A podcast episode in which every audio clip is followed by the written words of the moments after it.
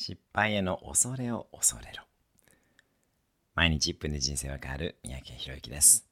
失敗したことを失敗と捉えるのではなく、サイコロを振ったら1が出たと思ってください。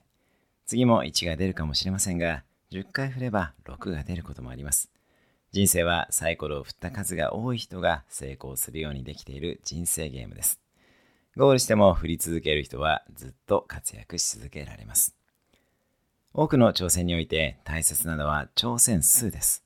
成功確率ではありません。例えばビジネスの成功確率はざっくり1割なので、先に9回空振りした人の勝ちです。大切なのは大振りして致命傷を負わないこと、いちいち落ち込まないこと、失敗を失敗と捉えず学びと捉えること。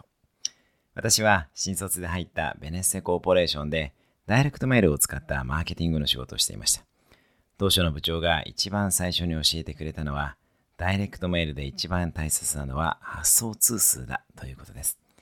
クリエイティブでも訴求でもなく、どれだけのリストを持っているか。逆に言えば、たくさん捨てられて初めて応答が取れるわけです。ちなみに、ダイレクトメールは応答率が 1% あれば十分です。3% とか取れたらもう伝説の DM みたいになります。なので、むしろどんどん失敗しましょう。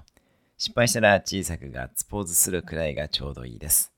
一番怖いのは失敗を恐れること、恥をかくのを恐れること。小さくまとまってたまるかと思って挑戦をし続けましょう。それではまた、毎日1分で人生は変わる三宅宏之でした。